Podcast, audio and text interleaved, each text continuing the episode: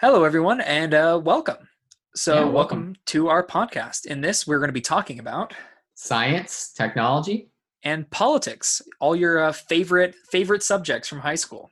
Right, right. I mean, we, the ones that nobody wanted to do, you know, social studies. I'm sorry, Ethan.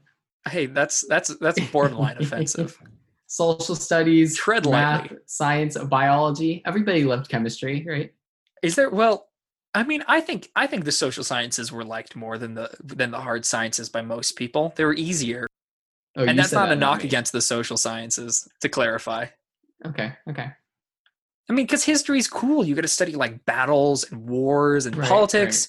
You know, you get to talk about politics. Everyone, everyone says they hate talking about politics, but everyone secretly loves to talk about politics. Well, I mean, yeah, you see social media, right? Exactly. It's and I get to do that for a living. Um, well, eh, not exactly. So in, in this podcast, we are going to be talking about science and technology, and we're going to be talking about politics. But we're going to talk about how they are interrelated and interconnected. The gaps uh, between them. Gaps is the wrong word. But you're, you're the, the interlacing, interpolation. yes, interlacing. Oh, listen, we aren't. We don't have an English major between us, no, but we're no, pretty. no. We're pretty dang close. right. Um, speaking about our backgrounds, maybe we should go into that. Yeah, that's a great idea. So, uh, my name is Ethan Morales. Uh, my background is political science. So, I, I form the politics half of the science and politics duo here. So, my background is political science, but in particular, I don't I don't really study the horse race party politics stuff that you see in the news. Like, I'm not a big follower of polling and stuff like that. I mean, I, I not follow a it. polls guy. I'm not a polls guy. That's that's that's a that's a that's a terrible misconception about our field is that we're all about polling. That's a that's a, that is part of it. It's a subset. But what I tend to focus on is um, emerging technology policy. So I study tech. Uh, I study scientific advances and how it interacts with policy, which is interesting both because it's kind of a blank field. and A lot of the political science work is legitimately unknown in a way that other areas of political science are not. So you're kind of retreading a lot of already done ground. But if you if you look at if you look at politics as you have this this competition for power in whatever form it takes, you, you're you're you're competing for the ability to make others do things against their will, competing for resources, That's that was very Foucault of you. Oh, yeah, I, I, there's, there's, there's different, different people have different opinions about what politics is, but I, I'm just kind of viewing it from the perspective of a competition for power, and power being the ability to, in some way, enact your will on others, determine resource allocation, determine Mhm. something like that. Even if it's a positive sum, it, it, there's that dynamic is still in play in each type of like political competition, whether it's office politics or government and national politics.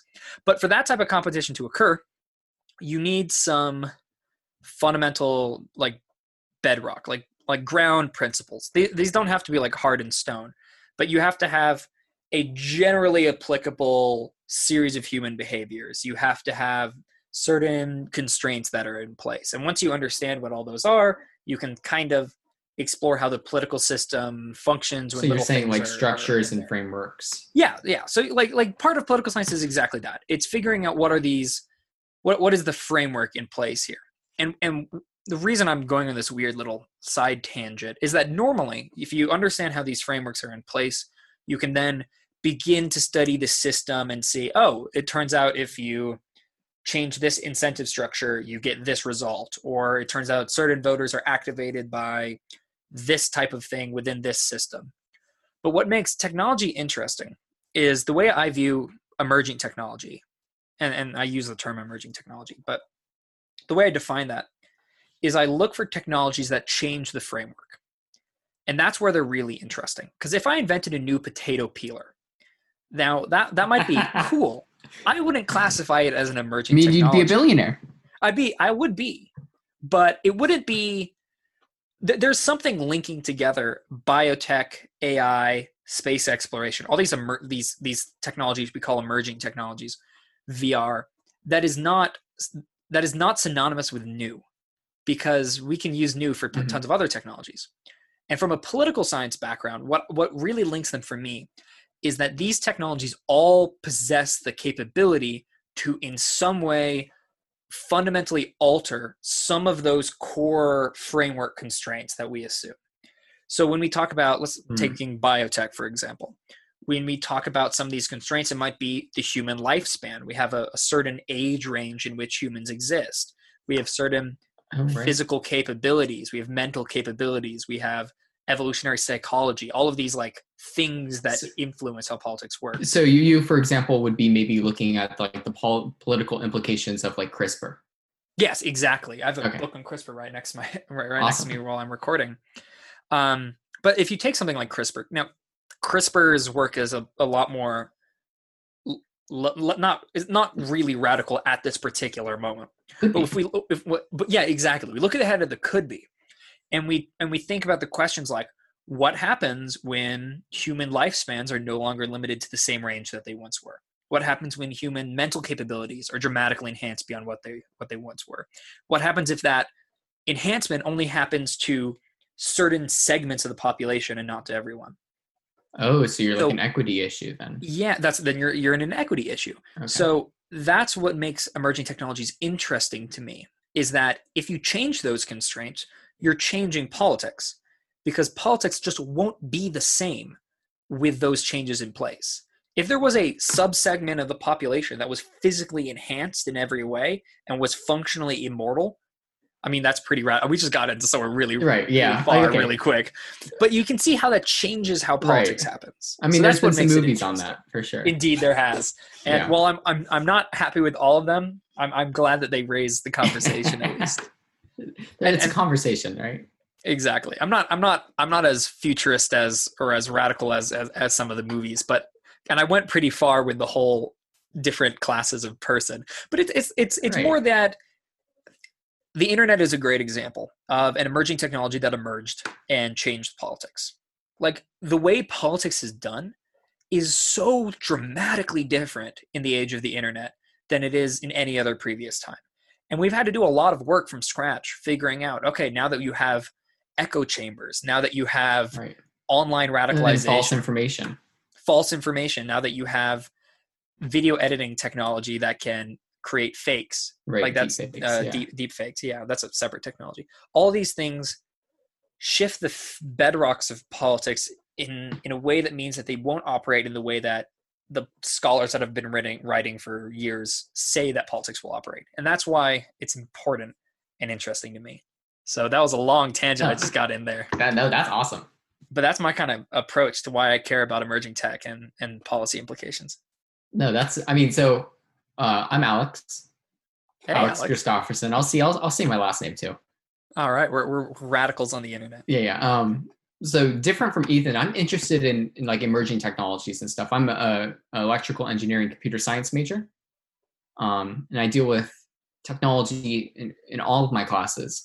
So while I'm not looking at the the social implications of all of these new um, technologies, I'm part of, and I'd like to think I'm part of the forefront of some of the people who will be implementing these things. As living in, in Silicon Valley, me and Ethan can both attest to like there's definitely a, a view of people hoping that this technology will be perfect and for sure. and uh, you know it'll be the the um, messiah for for our our problems but i think as ethan talked about i mean a lot of these things are inherently flawed and you don't know what the problems are going to be until well either until they happen or you have uh, smart minds like ethan tell us what well, you, you need both. You got to. Technology has brought incredible increases in prosperity, incredible achievements for the Mhm. human race. Like it's unparalleled. And and when, when we think of our like conceptual structures, the the the advancement of science, engineering, all these things have been incredible for humanity on the whole. Maybe not not as much for every other species, but incredible for humanity as on the whole. Yeah yeah. But at, at the same time once you need people that can get us to that point and then you have to make sure that once we get there that that technology is used in a way that increases humanity's overall welfare. And i do think the problem that and i see that exact same mindset. I think i see people that think oh if we only get this one tech then things will be perfect but it's like uh, that's like assuming that humans won't be there when we get there because humans make things not that is a great yeah tech is perfect until humans get to it Exactly. Like so. That, so Yeah, my, I my like I. I have to deal with the the human side. You deal with the tech side, and together Right. we get there. Right. Yeah, that's perfect. A, a little bit more of my background. Um, what I'm specifically interested in. I'm really interested in space technology. Um, extremely interested in uh, like uh, autonomy and uh, artificial intelligence, and uh, recently like computer vision, and basically a way of how computers interface with the world around them. Um, so, for example, I've worked on projects where we are only given a camera and we have to use that camera to determine our position in the world and future actions of what we should do from then a little bit into robotics a little bit into uh, like i said before like like automatic driving all, all those interesting things And you're in you're in you're in a space tech organization at Cal, yes right? yes i am oh actually did we say where we were from? I don't think we did. Uh, we're both we're both Berkeley. We're both Berkeley guys. Go Berkeley Bears. students yeah go bears um a little bit of how we met um Oh, turns great. out that Ethan and I are when we- when we we are on the same floor at UC Berkeley Mhm. in the Our dorms, for freshman and- dorms. right? And it turns out that we live less than an hour away from each other, Yeah, it like out, outside of Berkeley. right? Um, and so we um, started bonding on over that, and it, it turns out that we have a lot of interesting conversations, and that's why we're making this podcast. Yeah, I think like the the genesis was that occasionally Alex and I would go out and get lunch or dinner or whatever, uh, depending on our schedules, and we just have these really interesting conversations coming from our different backgrounds about all these exact topics that we're hoping to talk about here. And we thought, you know what, we're we're both on the forefront, you know, might as well Might share, as well, hell. bring in an audience. Sure, yeah. And, and honestly, I mean, with stuff being online now, even if nobody watches, which I, I do hope you watch eh, or listen, I guess. I Listen. hope you listen. I hope you listen. You know, I it is a good there. it is a good way to to have If, if, if no one human contact. ever be here? No, wait, no, that was a bad way to phrase it. I mean, like if there is no one Oh, listening, if anyone hears us, oh, that makes it seem a little creepy. A little spy. Oh, I, I'm sorry for interrupting with this whole side thing. If a tree Yeah. falls on a forest, basically, is what I was trying to say. oh, I see. I see. Continue. Um, but yeah, uh, I think that's basically it. Do you have any questions for me, Ethan, on a little bit more about my background? No, I, I don't want to get. I don't. I don't want to get too get, like- technical. Um, What what what draw what drives you? What brings you? Why why, why computer science and electrical engineering? yeah, I mean, okay. I've I've always said this. The cool thing about EECS is that you can build something with a really fast turnaround. I really like the What do, iteration. you, what do you what do you mean by that? Just just the Say, for example, you're a civil engineer. Mhm. Okay, you spend years of your life on making like a and, and this is awesome. Super cool. You can make a, a really cool bridge or you, you have some kind of project. But as a computer science um, student i can create a tool that, that i can use right now. Oh, I get what you mean now. it's immediate. Yeah. And i mean the turnarounds for for computer science is usually very very fast. Basically, you're impatient, is what you're telling me. I'm a visionary Quote Alex. i'm a visionary but Well, um, well, your job involves being a visionary. That's that's part of when we're, when you look ahead at emerging tech and you're trying to figure out what could be. what could That's be visionary by definition. yeah um i don't Doesn't know make it a good know? thing always, I've- but I've recently, so I've actually recently kind of changed my my focus on what I'm interested in in, in technology, Hmm. because I, I recently took a theory class, oh, which is you know it's basic you know they say it's in the CS department, but it's a math class, and I thought I thought that was extremely interesting.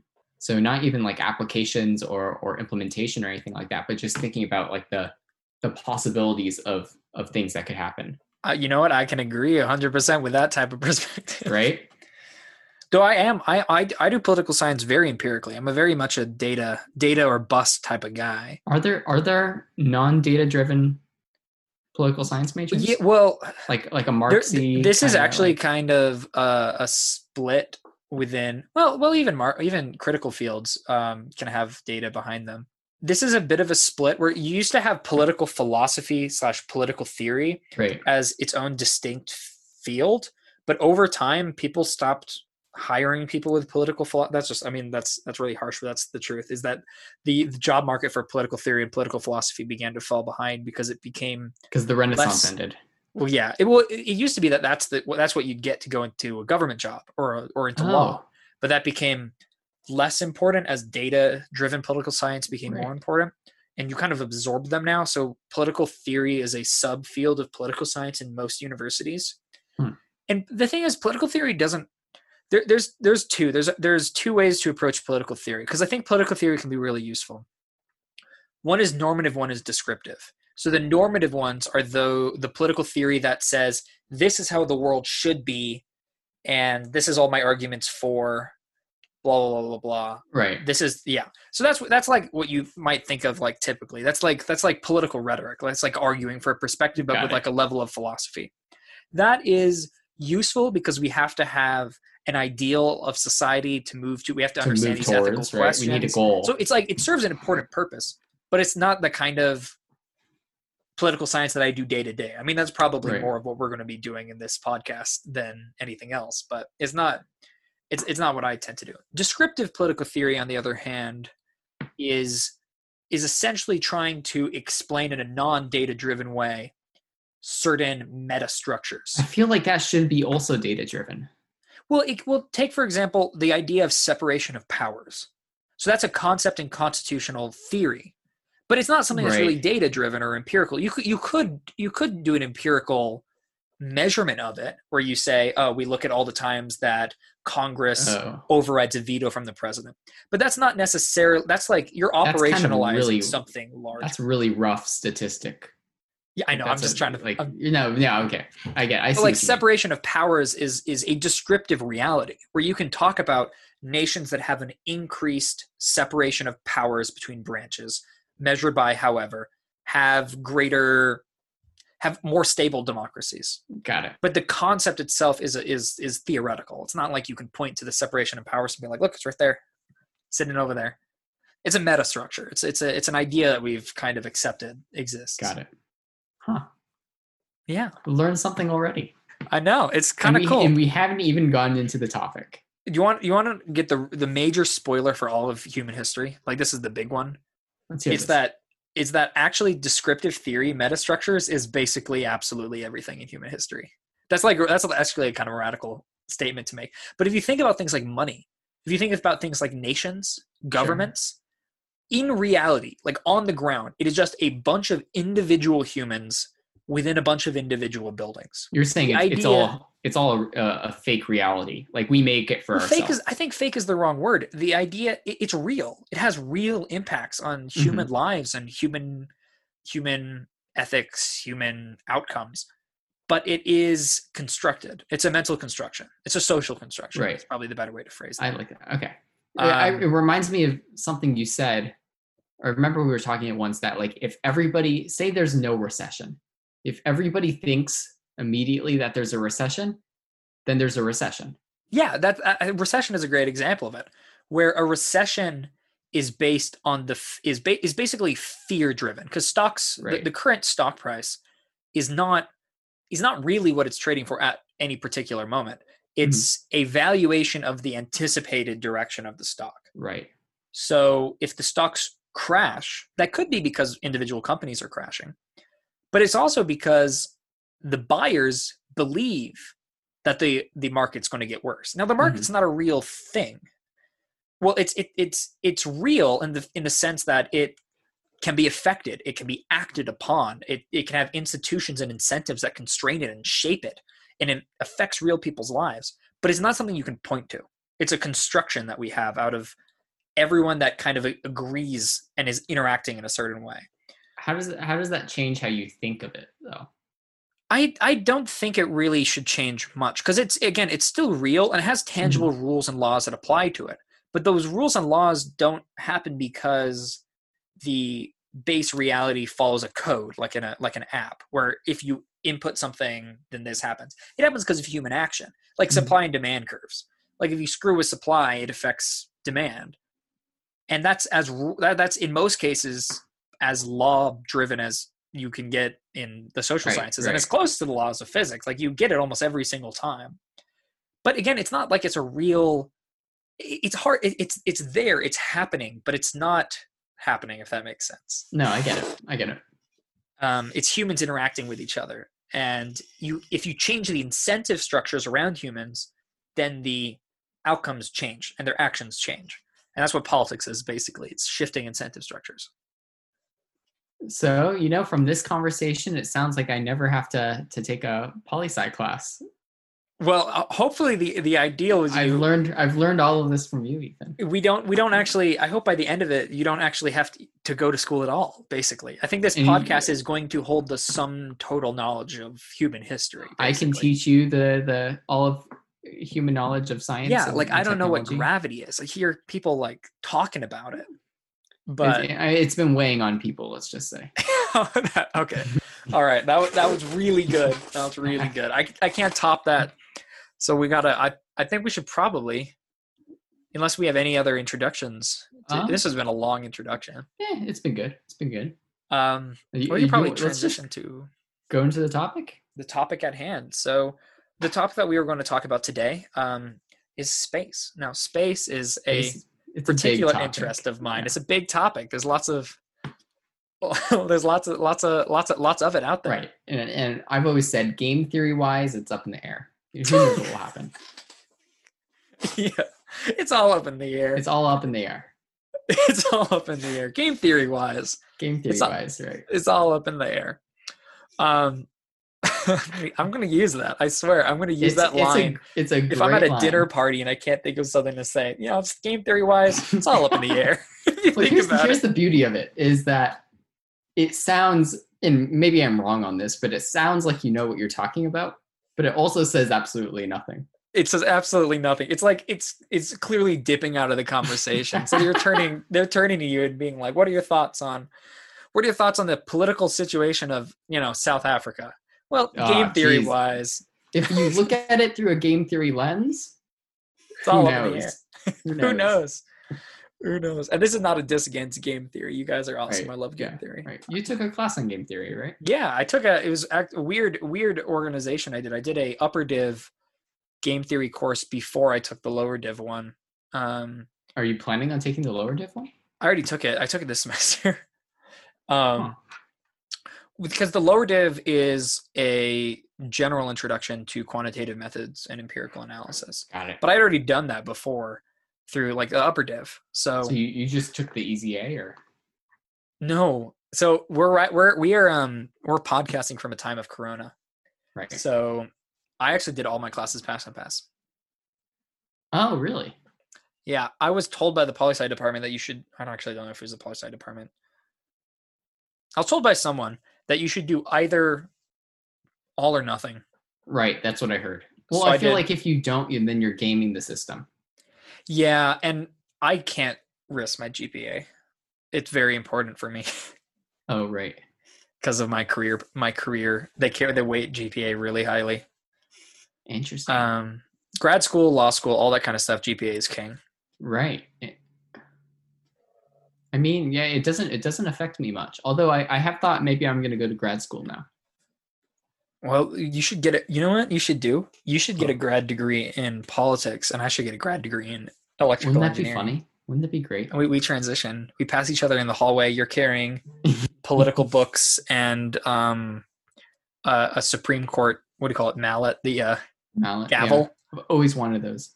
gavel, and I'm carrying a a, a star. A star. Yeah, I, Betelgeuse just in your pocket, you know, I don't trust them. on a, on a leash. Okay.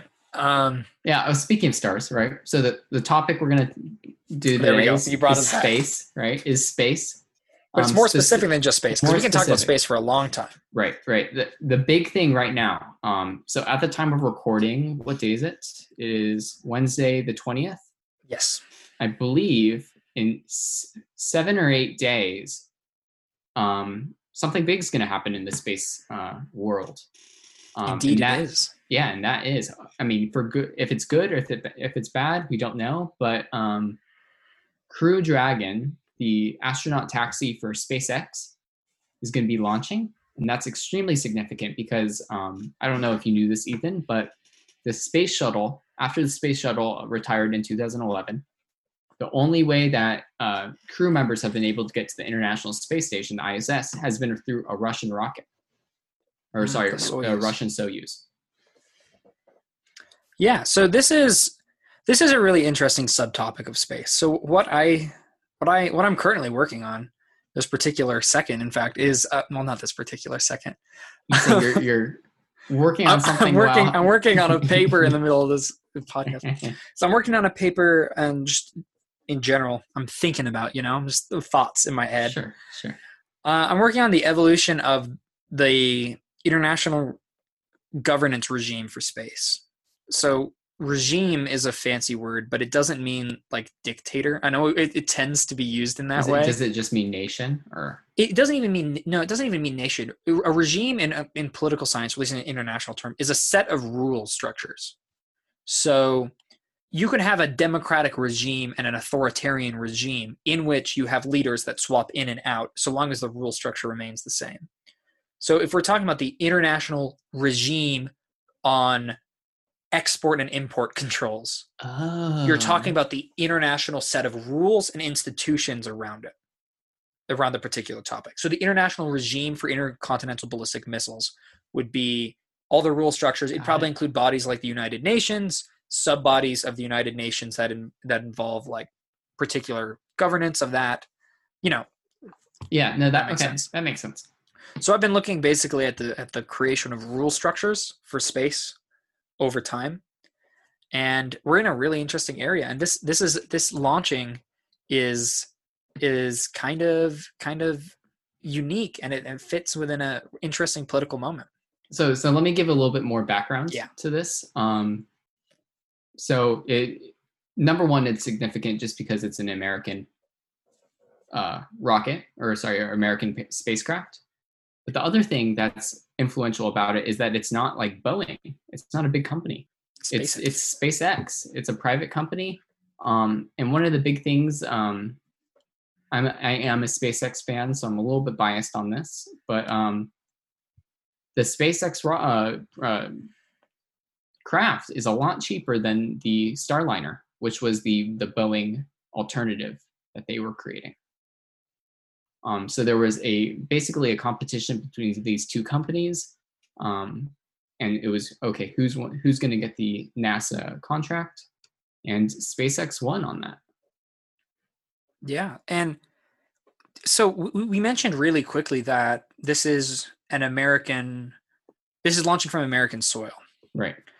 And there there's two ways to approach this. One is from the tech side. And the question is is it is it just that after the shuttle was retired in, tw- in 2011 it's been a period of development and we're now ready to launch again from american soil at long last? Is that, is Or- that- well, well Oh, the, no, the other question is is it a political one? Is this Right. is this lining up with a particular political moment that is that is kind of inspiring a shift towards american based launches um, and and not just russian ones I would argue, I mean, we have the technology. The thing about space is that at any one time, I mean, think about what we did with uh, with going to the moon, right? We we pumped that out, and it was just the- the pure mass of workforce and and and resources that we gave to that project. That if we have the technology at any one time, it just takes the the resource allocation um, so like so when I'm looking at this SpaceX thing, I mean the Crew Dragon is is a fantastic vehicle, but there's nothing uh, immediately groundbreaking to the point where it's going to change all of space uh, travel history. It's not a Falcon 9. It's it, it is it's just a spacecraft to transport people. Well, so then I, I would argue that maybe not political, not not politics as we might think of it, but at least political direction matters here, at least a little bit. Where if you look at the technology over time, of course, we've had the ability to land on the moon, for example, since the 1960s. That technology hasn't gone anywhere, although we've transitioned our rockets away Right. from. We haven't produced the technology, but it's not like it's not like we forgot how to. I mean, I would argue that we would we, even if we tried a couple of years ago, we probably couldn't go to the moon. Well you'd need a sustained development path because right. you would need to develop the the particular rocketry, the particular technology, you'd Infrastructure, all of reorient. But the idea there is that that could be done, but it depends on the institutional focus of NASA Right. where you would need the funding and you'd need the national attention and you need all the you, you need to direct nasa towards that which just Right. hasn't been the case recently Yeah, I mean, NASA has taken a role, and I would argue a better role of focusing more on like uh, high atmosphere satellite development and uh, like rover technology. Um, Mm. So I, I know President Trump, if, if we're going to go into politics, has argued that maybe uh, NASA has to stop worrying so much about like doing research on the climate and doing research on upper atmosphere stuff and focus more about you know going back up to the moon and i think the uh, trump administration said that they're going to try to get to the moon i think 2024 which is a crazy timeline. Yeah. And and, and an interesting thing here is that one of the reasons and, and i i would argue that it's not just an american shift.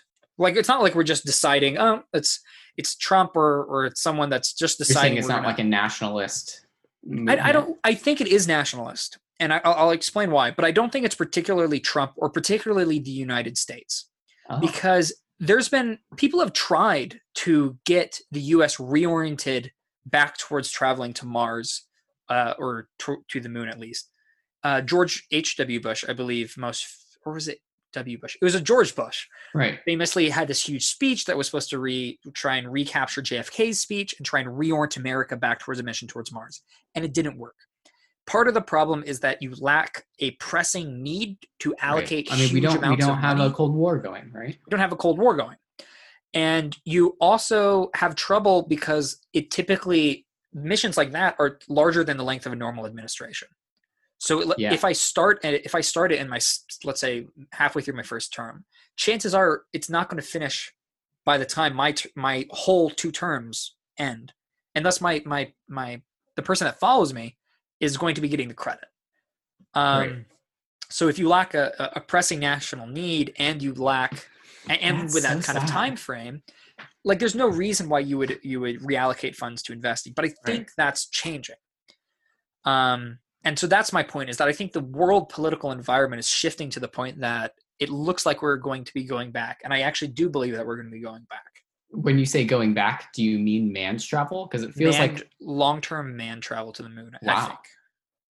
Why wouldn't it, why wouldn't it just be for like better satellite technology Well, because I th- I think the key here, I keep saying the key here is if you look at the technological development.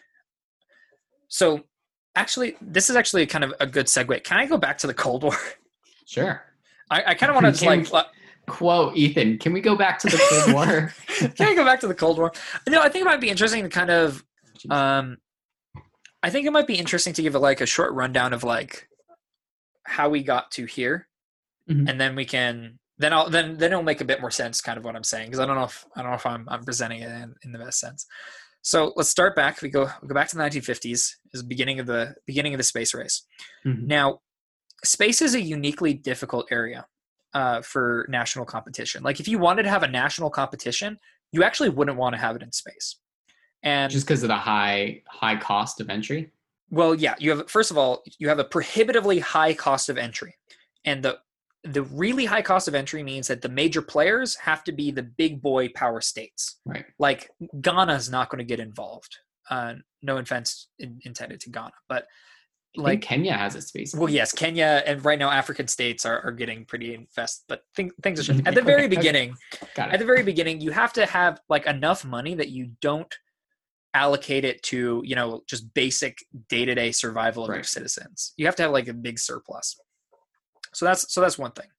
Second is that space covers a lot of different discrete issue areas. So issue areas um, of resource protection, land ownership, uh, cyber technology, uh, military slash missile defense, like all these space. There's science. There's a lot of different things that are covered in space, so it's a pretty high value area because there's just a lot of things involved in it. So thus far, you have only powerful states and important because it's high value, then you have the fact that it is very difficult to act with force in space. So I send a I send a craft out into space. Right. I send a satellite. It's really really hard to fight the enemy in space. At least You're saying like anti-satellite. Yeah, we're just getting there kind of now. If you go back to like the 1950s, the idea that they could shoot Well, satellites Star out Wars, of the right? sky. Well, yeah, there there was there was there's whole whole ideas and plans around this. But if we're like being perfectly honest, looking at the tech, they could barely keep them in the air. Like there was it Right. was there was there was like a lot of luck involved with getting them astronauts up Sure. and down.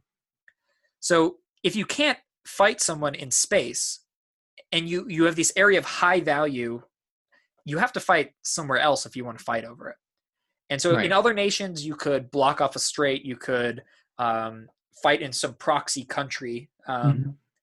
but you can't do that here if you want to fight against a space program you have to fight in space which is super hard or you have to target the nation where you could either sabotage their space program or you could Oh. put pressure on them elsewhere You Is could- that why Reagan had the idea of, or I don't know if he had the idea, but it was like the economy. The, it, well yeah if you if you attack the the the soviet economy everything else falls with it Right. um so yeah that's sort of the idea there and then the final combustible part of this chemistry like this is this is a very very toxic mix thus far sure. is the fact that space travel technology can be directly dual crossover used with nuclear technology Right.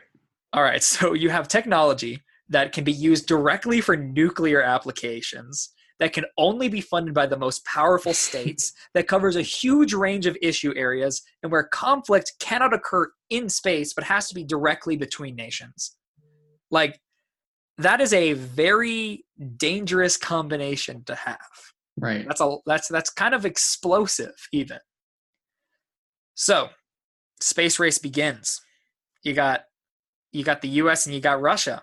And and then and at first this race was really about technical expertise and national pride. And that's fine. That's what they want. That was a that's a safe area to fight. You're saying national national pride is a okay. It's safe. Like it's it's it's not as combustive as if we were fighting over our, our own survival or something like that. It's not nuclear. It's not nuclear, exactly. It's not nuclear. Uh, and and of course there was a shift towards um, like civilian space exploration. You had the creation of NASA, but the whole time there Mhm. was heavy interlinkages with the military, Mhm. um, just running running through the whole thing. So when the U.S. and Russia go into the space race, and this was the first this was the first major phase of the regime of the international regime is, is during the Cold War. You Mhm. have a, a, the creation of a series of treaties between the U.S. and Russia that are basically like, hey, hey, Russia, how's it hanging? Listen, I love having this competition with you in space, but I'm it, it's it's a lot of fun. You know, we're flying around, it's cool. But there's a problem because you know there's a chance this could escalate into something larger because like we're basically competing to build the best nuclear weapons but we're not saying that right. so you have this series of treaties that are that are based around the mutual removal of certain things from the table so the us and russia would simultaneously agree to say hey we're both not going to do this. So one of the things for example the outer space treaty bans the placing of nuclear weapons in orbit. That wasn't because like both na- like no nation could pressure the us and russia in the cold war to do anything. It was mm-hmm. they were the ones that were setting them, and they chose to set that rule, and they chose it because it meant that whoever got to orbit would not then gain some super serious nuclear strategic advantage that could then cause it to escalate dramatically. Right. So, So, they put- game theory wise, it's all up in the air. it's all up in the air. Got it. Literally, it's up in Yeah. the air. Um, you banned nations. The Outer Space Treaty also banned nations from claiming territory on the moon, for example, and that took place right. before they had landed on the moon. So the, the key thing there is they didn't know who was going to win the, the race to the moon. Right. So they both in advance say, hey, whoever gets to the moon, you can't then like build a military base there. Right. So that way the race could be truly one of technical expertise and national pride and not like a strategic military conflict. So how did this change? So it changed with the end of the Cold War. So you have the overall power structure that is kind of causing this to to to this escalation. But with Mhm. the end of the Cold War came the end of the need to mitigate an increasing, escalating bilateral conflict. Once you no longer have a, a bilateral conflict that can escalate, it became kind of less important. And thus you begin to see powers that had issue area power in space, so had the ability to act in space, but otherwise weren't able to set the rules because they were not powerful states in the world as a whole. So right. this is the UK, this is Canada, this is Japan. They're powerful states, but in, in the Cold War, they were not the power powerful states, the ones that sure. were setting all the rules. So the end of the Cold War, you have all these other nations that suddenly start coming in, and um, at this point, you see a shift. The U.S. no longer cares as much about the race because there's no real need to race. So what matters here is a shift towards where every nation is beginning to try and create a rules framework in space to allow for economic cooper economic competition you know so like an, a neutral arbitration you have the creation of the international telecommunications union you have the creation of liability conventions for satellite usages you have the spread of satellites for tv and for right for the internet eventually and this whole time you have this regime which is just based around again creating neutral arbitra- arbit- arbitration like any other economic sector so it's just the same. So, like what else. you're saying, it's regulations. Yeah, regulations. They put regulations so down. Yeah. There was a level of rule making cooperation on Earth to allow for economic competition in space. Um, and so it becoming a normal place. At the same time, with the US and Russia no longer caring as much about the competition, a lot of the ability to make decisions was like kind of devolved down to the space agencies. It was oh, okay like space agencies are, are what we call epistemic communities are are these like communities of i know i just used a big word there i saw your yeah. epistemic communities these are like little communities of experts that that share a knowledge base and generate norms for a particular field so like NASA is an epistemic community. The Intergovernmental Panel on Climate Change is an epistemic community. It's a community right. of experts that is able to kind of set the agenda. Um, so these little distinct epistemic communities, which were the space agencies, began to have a lot of power. They began to have the ability to set the agenda. They began a lot of the a lot of the missions began to be bilateral agreements, like the International Space Station. You have right, yeah, a bunch of space agencies that are now working together, and it's basically the space agencies doing it. It's not like it's the presidents combining to do that. And now, and like maybe now you would say stuff like rideshare programs. Yeah, you have like, like coordination for example, the Falcon 9 took up a Israeli craft. Yeah, and and and it, that that's actually a really good example because if you look at if you want to see proof for how it became less important on the national level and more important on the like the subnational units that connected, take a look at the the history of U.S. and Russia space missions together in space. Mm-hmm.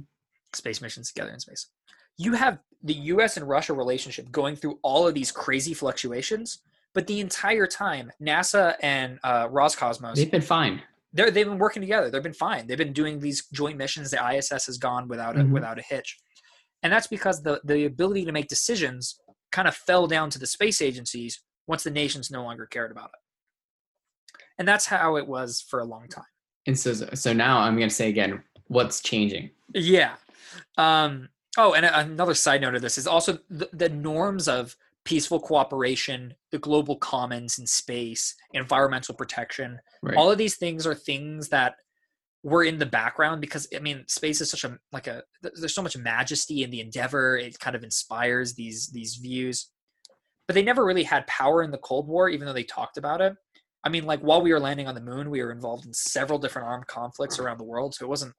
I right. Mean, but once we transitioned to space agencies having the power, then those norms began to actually be fulfilled. Like you began to focus on environmental concerns. You began to focus just on long-term space exploration. With it no became demilitarized. Value. Is what yeah. would you say? Okay.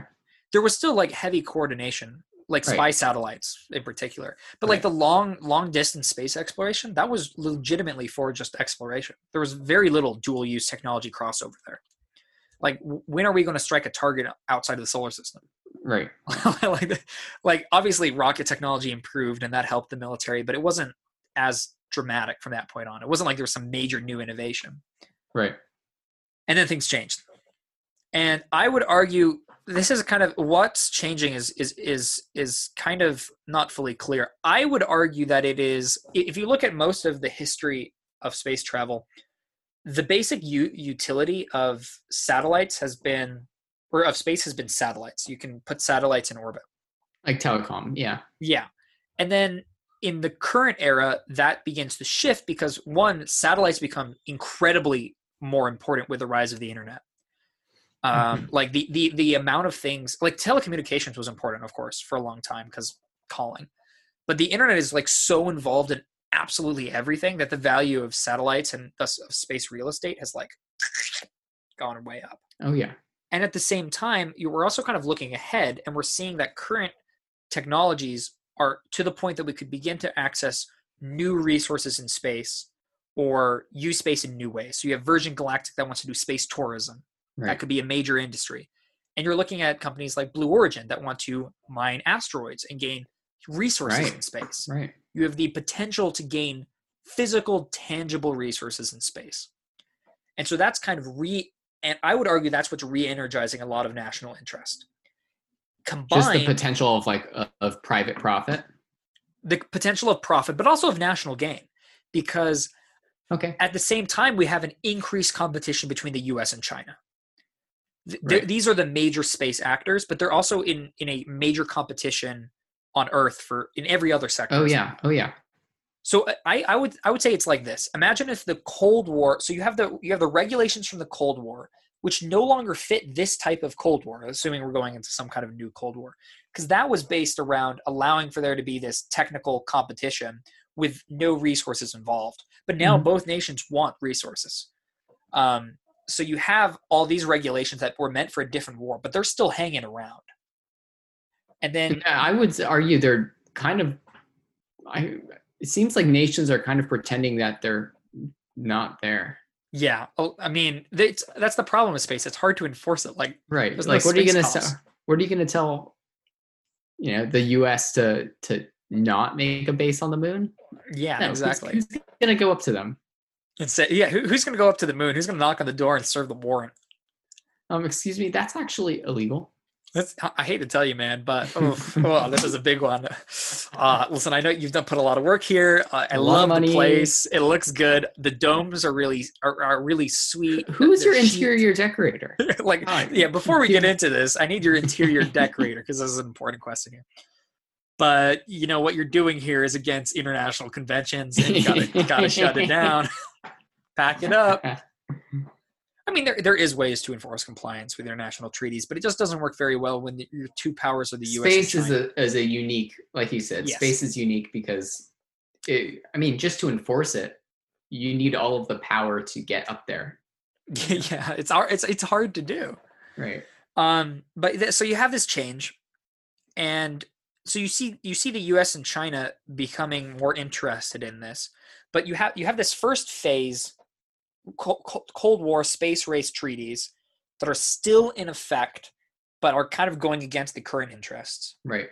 And then you have the second phase where you have this power delegated to um, space agencies, and you have these like neutral arbitration economic agreements, which are also going against the interests of of modern states. Like the U.S. is not like that interested in having, at least currently, like a full free trade in in moon resources in which every nation on Earth gets access to the global commons. Mhm. Like it's just not it's not really the goal there. So you have and you have all this building up, and then you're going back into another kind of space race dynamic. And so, So- what that forces you to do is it forces you to act unilaterally. Uh, it forces you to act not through large institutional bodies, but within your own nation. Mhm. So you see, and this is a long way of leading up to an explanation, you should see nations start to make rules and regulations for space on their own. So rule unilateral agreements. So you have Trump's new Space Force directive. You have a couple executive orders and then a 2015 law that is about I forgot the name of it that gives private companies the right to gain profit from resources in space. You have unilateral action, and then you're going to try and launch rockets from your own soil. Uh-huh. Um, so you have all this leading up together, and that was a long way. no, that's it. No, point. so that's it's interesting because, as you said, the it's definitely has been happening. I mean, you see countries like India Hmm. who has a they have a, a great space agency now. yeah, they've, they've really they've really grown it. Yeah, and it's like um okay, so my question is is instead of just deciding or just working unilaterally, why wouldn't they just modify the pre-existing international treaties? Well, the, the, I think the problem with the is that it's an interesting question. So most agreements are through the United Nations. Mhm. In fact, all the major ones are through the United Nations. And the problem is, is when you have these two poles that are building, so you have the U.S. and you have China. Right. Both equal actors in the UN. Yeah. Well, I mean, this if this was a Security Council issue, they could veto, but this would this would probably just be a General Assembly legislative agreement. In that case, it's it's really you have these basically two bodies of power that are going on it. And an important thing to remember here is that the other nations don't want this. So these these th- this agreement works for the US and for Oh. China. But like developing nations, they don't want the US to be able to annex the moon. Like that's not that's not in their interest for most of their history, their argument has been this it's been historical trajectory and abuse, oppression, colon, you know, colonization have robbed us of the Mhm. ability to access the resources in space. It's a it's a first come first serve environment. The developed nations got there first, but they got there first because by they taking advantage of by taking advantage of Us. Now we're getting to the point where we want to be able to use space because it's a global commons. It belongs to everyone, Mhm. but we we're not getting the opportunity to. And thus there's been debate about assigning geosynchronous orbit. So that's the well, you know what geosynchronous yeah, yeah. but for the people at home that don't, it's the orbital space that moves exactly in turn with the Earth, Mhm. uh, which is very important for TV Very populated. yes, very populated. There's been an argument that developing nations should get their own subsections of orbit for their own That's native. interesting. Yeah, I know it's really cool. Um, so that you don't have to be dependent on foreign telecommunications companies to do your own Right. media, which they say is a form of neocolonialism. And I can some, see that. That's What's it's like interesting some bandwidth. nations- It's like I think it was yes, yes, it's like bandwidth. I think it was Togo. I don't actually should have this off the top of my head, but there was a nation that said, "Hey, we're actually just not going to. You, th- this is nice. This is nice that you're saying that we can have this orbital space, but we're just not going to be able to use it for a long time because we just don't have a space agency. Mhm. So we should deserve the we should reserve the right to rent or sell our that orbital space in order to get the full economic value indirectly. So that's been a big interesting. That's interesting. Yeah, it's kind of cool. Oh. Well, I mean, it's only like real estate. It's only going to get more That yeah, that's what they're arguing. Is that it's become more and more important, and so we should just have it legally and be able to rent it to other countries or right? to sell it outright. Well, so it's it's interesting interesting connection to like bandwidth because mm-hmm. there's only so many frequencies in the world. No, you only have so many. And so currently you have to It's all up in the air. it is all up in the air, you know. Game theory is, is tough, man. But I mean there's like I said there's only so much. So you have to partition it between nations and nations have to partition it between companies and in their own military and personal uses. And it's it's sadly becoming crowded. So some big decisions are going to have to be made about how we're going to divvy up this extremely important resource. Yeah, and and do you, is there what, what are they doing with developing countries? Do you do you I know off the top do of your not know. I do not know. That might be an interesting topic for another episode. But like you have these developing countries that are asking for this, and they're basically like, "Hey, you're saying that the space is a global commons, and this was working for the second in that second phase when you have these Right. space agencies that are running the show. But in like the current age, the U.S. is like, no, that's not going to happen. And Right, that's China's like, no, that's not going to happen. So they're kind of asking for it at the exact wrong time, unfortunately. right well i, I mean the opportunity wasn't there you know Yeah, they, they were just weren't there to be able to access it in the period in which that the window Right. was open. To or them. even to even to think it was a possibility of something that would be in the future useful yeah, i mean i but know we're talking why you. we're talking now but i mean telecoms and and major giant ton satellites are are kind of a new thing Yeah, that that's what's causing like a, a shift. I would say is that Mhm. nations are starting to realize that hey, this is important strategically and economically. And so they're like, oh yeah, sure. Global Commons worked back when it was just satellites that no one cared about, Right. but now that it's actually important, you know, interesting okay so the question is it seems like legally it should they should own it like uh, like developing just- nations. I mean, I don't know. And and in the perfect world in my mind, I feel like you own everything. I mean, if you own your Yeah. mil- your your mineral rights, I feel you own your airspace. You should own your space space. Just your space space yeah there was a I, I read an article recently um i'll include it in the notes uh for those that are curious because i feel bad for not referencing it that uh t- approached orbits from a rawlsian perspective so they're arguing familiar. so rawls is a political theorist and he had this idea that socially equitable structures in society like the way we would design society should happen from behind something called the veil of ignorance. I'm trying to remember veil of ignorance. The general idea is you should design a society when you Mhm. don't know where in that society you will end up. So you you're you're building a society, but you're blind. You don't know if you're going to be rich or poor. You don't know if you're going to have a disability or be perfectly healthy. And the equitable society is one designed with that frame in mind. And he had a he had a way that he said that was the proper way to design a society with that in mind. And they were saying with orbits, you should essentially say, what is the ideal situation that we should design this if we don't know if we are going to randomly spawn into the game as a developing country or as a developed country. Right. And that was an argument for It's basically kind of a utilitarian kind of. yes i well there's crosses against utilitarianism but the idea is yeah you want to maximize utility Okay. if that makes No, sense I mean, coming from someone who who has been taking an artificial intelligence class, maximizing utility. It's all we do. that's, all we do. that's what all everyone everyone should do Yeah, yeah. I who, mean, who wants to minimize utility right right my uh here's a funny uh, a funny uh tidbit i was in the zoom call so you know all of our classes for people who don't know all of my classes have been on zoom or on zoom right all my lectures and i was listening to my professor and he was talking to his his gsi right before class started and he he said these amazing quotes. He was like you know if only we had i guess i to preface the way artificial intelligence like with robotics usually works is there's there's two actors or there's two ideas concepts. It's first utility and then like a utility function. So a utility function is some kind of random you know functioning functional thing that gives your your state in the world and gives it a numerical value of how much you like that. Hmm. like how much utility that has.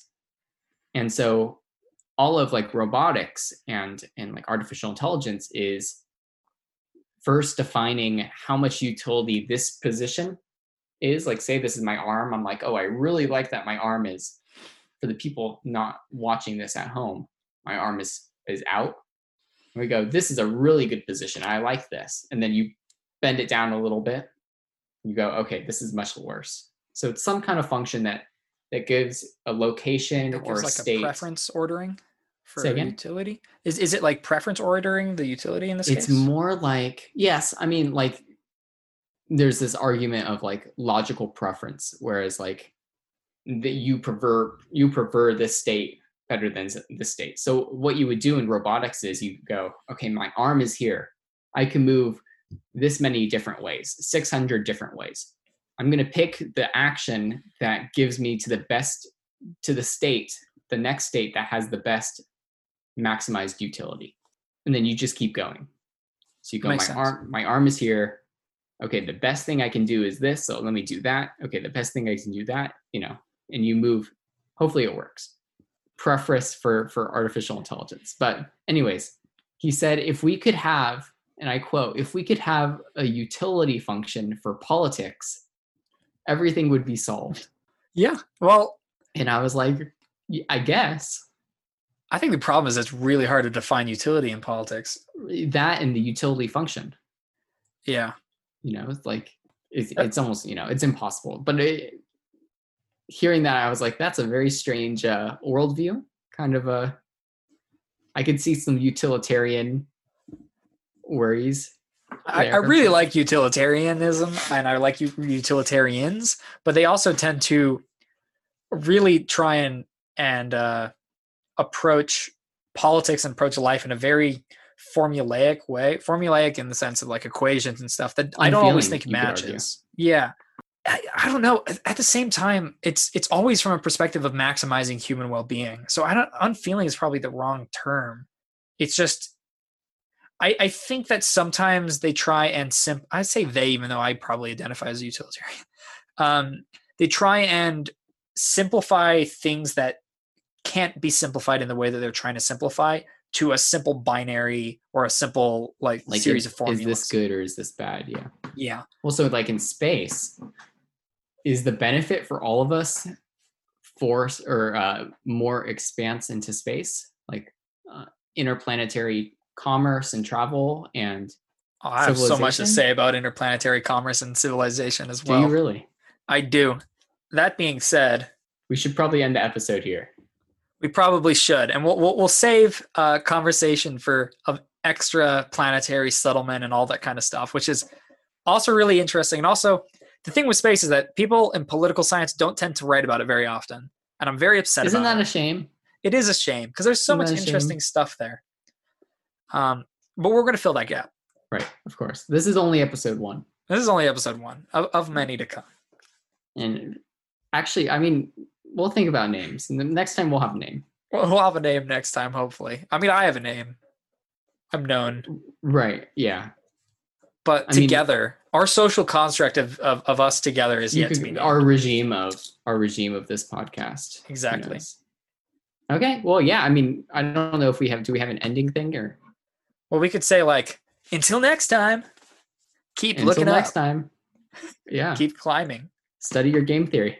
study game theory eyes to the sky peel them and up all right let's Okay. wait let's let's do a generic ending really quick yeah. Yeah. Yeah.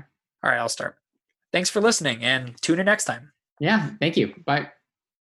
Oh. Oh. Let's let's retry that. wait also let's say um i want i want to i just thought of this right now and we'll, we'll Mhm. put this in if you have any questions related to tech or to politics please check the show notes there is an email at which you can send us questions and we might do either respond by email or we could do a q&a episode at some future point And- so and contact us there please let us know if there's anything that we're doing wrong. We're new to this podcast game. leave a I'm sure five star review. we've made- Quite a lot of uh, mistakes already in one If- episode. if you leave a five star review we will read out your review and celebrate it if you give us a five star review, we'll we'll say your name on camera. exactly that's easy put put what you what you want us to say at the bottom of your review We won't look at we'll it read it. before.